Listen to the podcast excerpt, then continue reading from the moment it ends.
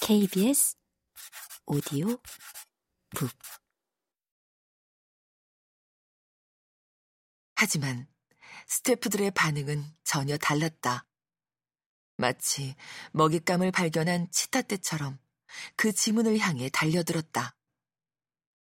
무표정한 얼굴로 시선을 대본에 고정한 채로 조명팀은 붉은 아침 해가 떠오른다에 의상팀과 분장팀은 잠에서 깬이란 부분에 소품팀은 커피란 단어에 그리고 무대팀은 현관 포치에 빠르게 밑줄을 그었다. 어리둥절한 가운데 서서히 그 행동의 의미를 깨닫기 시작했다. 조명팀에게 아침 해가 떠오른다는 문장은 깜빡하고 켜지는 종류가 아니라 천천히 조도를 조절할 수 있는 붉은 조명을 의미했다. 소품팀은 지문에서 카우보이 무스가 손에 들 법한 투박한 머그컵 하나를 건져냈다. 의상팀과 분장팀은 각각 무스가 간밤에 입고 잤을 법한 잠옷을 헝클어진 헤어스타일을 읽었다. 무대팀은 덩치 큰 무스가 털썩 주저앉을 만큼 넉넉한 공간과 그의 긴 다리를 충분히 구부릴 수 있는 포치의 높이를 계산하느라 여념이 없었다. 카우보이가 양반다리로 앉을 수는 없는 노릇이다.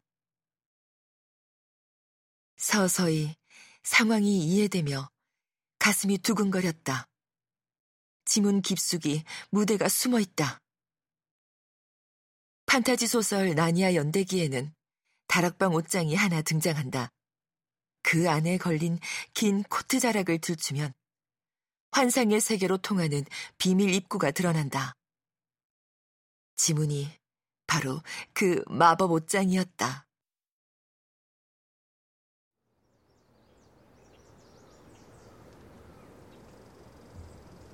납작하게 누워있던 지문 세 문장을 통과하고 나니 아침 해로 붉게 물든 네바다주의 시골 마을 대드록이 나타났다.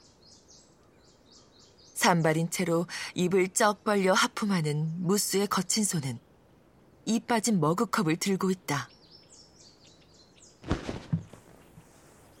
그는 자기 집 포치에 주저앉아 강렬한 햇빛 속에 모닝커피를 즐긴다.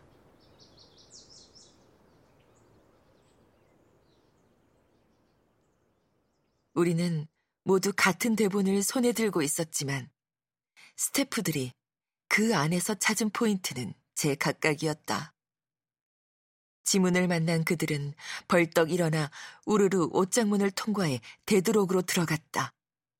그리고 뿔뿔이 흩어져 훈련된 전문가의 눈으로 각자의 인생을 쌓아온 방식으로 무대를 둘러보고 연습실로 돌아왔다.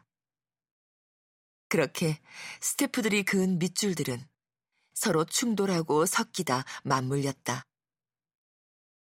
가려져 보이지 않던 관계가 명확히 드러나고 여러 충의가 생겼다.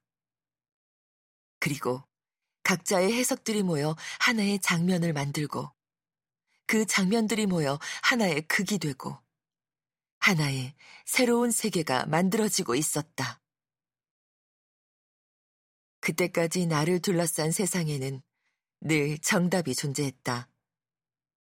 한국 교육제도의 시험 방식 아래에서 오래도록 강도 높은 훈련을 받은 덕에 정답은 대개 하나의 단어나 숫자로 한 줄의 문장이나 수식으로 표현 가능했다.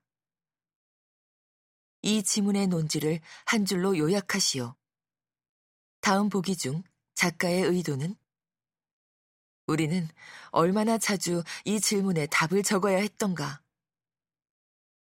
문제는 늘 이미 정의되어 있었다. 내가 묻기 전에 늘 남의 물음이 읽어야 할 지문이 먼저 주어졌다. 그래서 부지불식 간에 인생에도 예술에도 문제가 깔끔하게 정리되어 있고 탄탄한 논리와 지식만 있다면 누구나 같은 답을 도출하리라 믿었다. GMAT 시험을 준비할 때는 심지어 누가 어떤 맥락에서 읽어도 동일하게 해석될 문장을 만드는 훈련에 집중했다. 문장을 줄이고 줄여 핵심 정보만. 그것도 오해나 다른 해석의 여지는 조금도 남기지 않는 기술을 요구했다. 빠른 속도로 상황을 분석해 명료한 답을 도출한 후 절대적으로 옳은 문장으로 표현하기.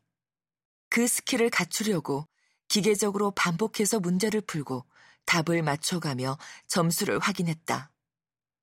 그러므로 GMAT에서 좋은 점수를 받으려면 지문같이 중요하지 않는 정보는 눈으로 슬쩍 훑고 건너뛰는 편이 좋다. 오죽하면 애초에 괄호 안에 들어있겠어. 그리하여 그날 내 세계가 뒤집혔다. 하나의 텍스트가 서로 다른 시선으로 읽힐 수 있었다. 다 다르게 읽혀도 되는 것을 넘어 그렇게 읽혀야만 했다. 이 충돌과 혼잡함이 모두가 공유하는 하나의 목적, 훌륭한 공연을 창조하기 위해 반드시 거쳐야 할 과정이었다. 그러므로 예측 가능한 정답이 아니라 자신만의 해석과 개성이 필요했다. 어항 속에 있다가 갑자기 바다 한가운데로 풀려난 물고기가 된 기분이었다. 어리둥절한 가운데 엄청난 희열이 느껴졌다. 눈앞이 아찔할 정도의 자유였다. 벽이 없다. 어느 방향으로 헤엄쳐도 틀렸다며 가로막히지 않는다. 다른 견해가 오답으로 밀쳐지지도 않았다. 도리어 각자의 시선과 다양한 생각이 두텁게 쌓일수록 새롭고 독창적인 길이 나타났다. 그건 마치 유이 서핑보드를 타다가 몸을 덮친 파도에 균형을 잃고 바닷속으로 사정없이 내동댕이 쳐지는 느낌과 비슷했다. 온몸을 찌르는 차가운 통증이 오히려 짜릿한 쾌감으로 다가왔다. 이거 근사한 걸. 내가 알던 현실보다 더 현실적이고 인간적인 세계가 허구의 이야기 속에, 무대 속에 있었다. 세상의 경계라고 생각했던 부분이 사실은 접힌 지도의 가장자리에 불과했다. 스태프들 뒤를 따라 얼떨결에 장롱을 통과하자 지도에 접힌 부분이 펼쳐지며 새로운 세계가 모습을 드러냈다.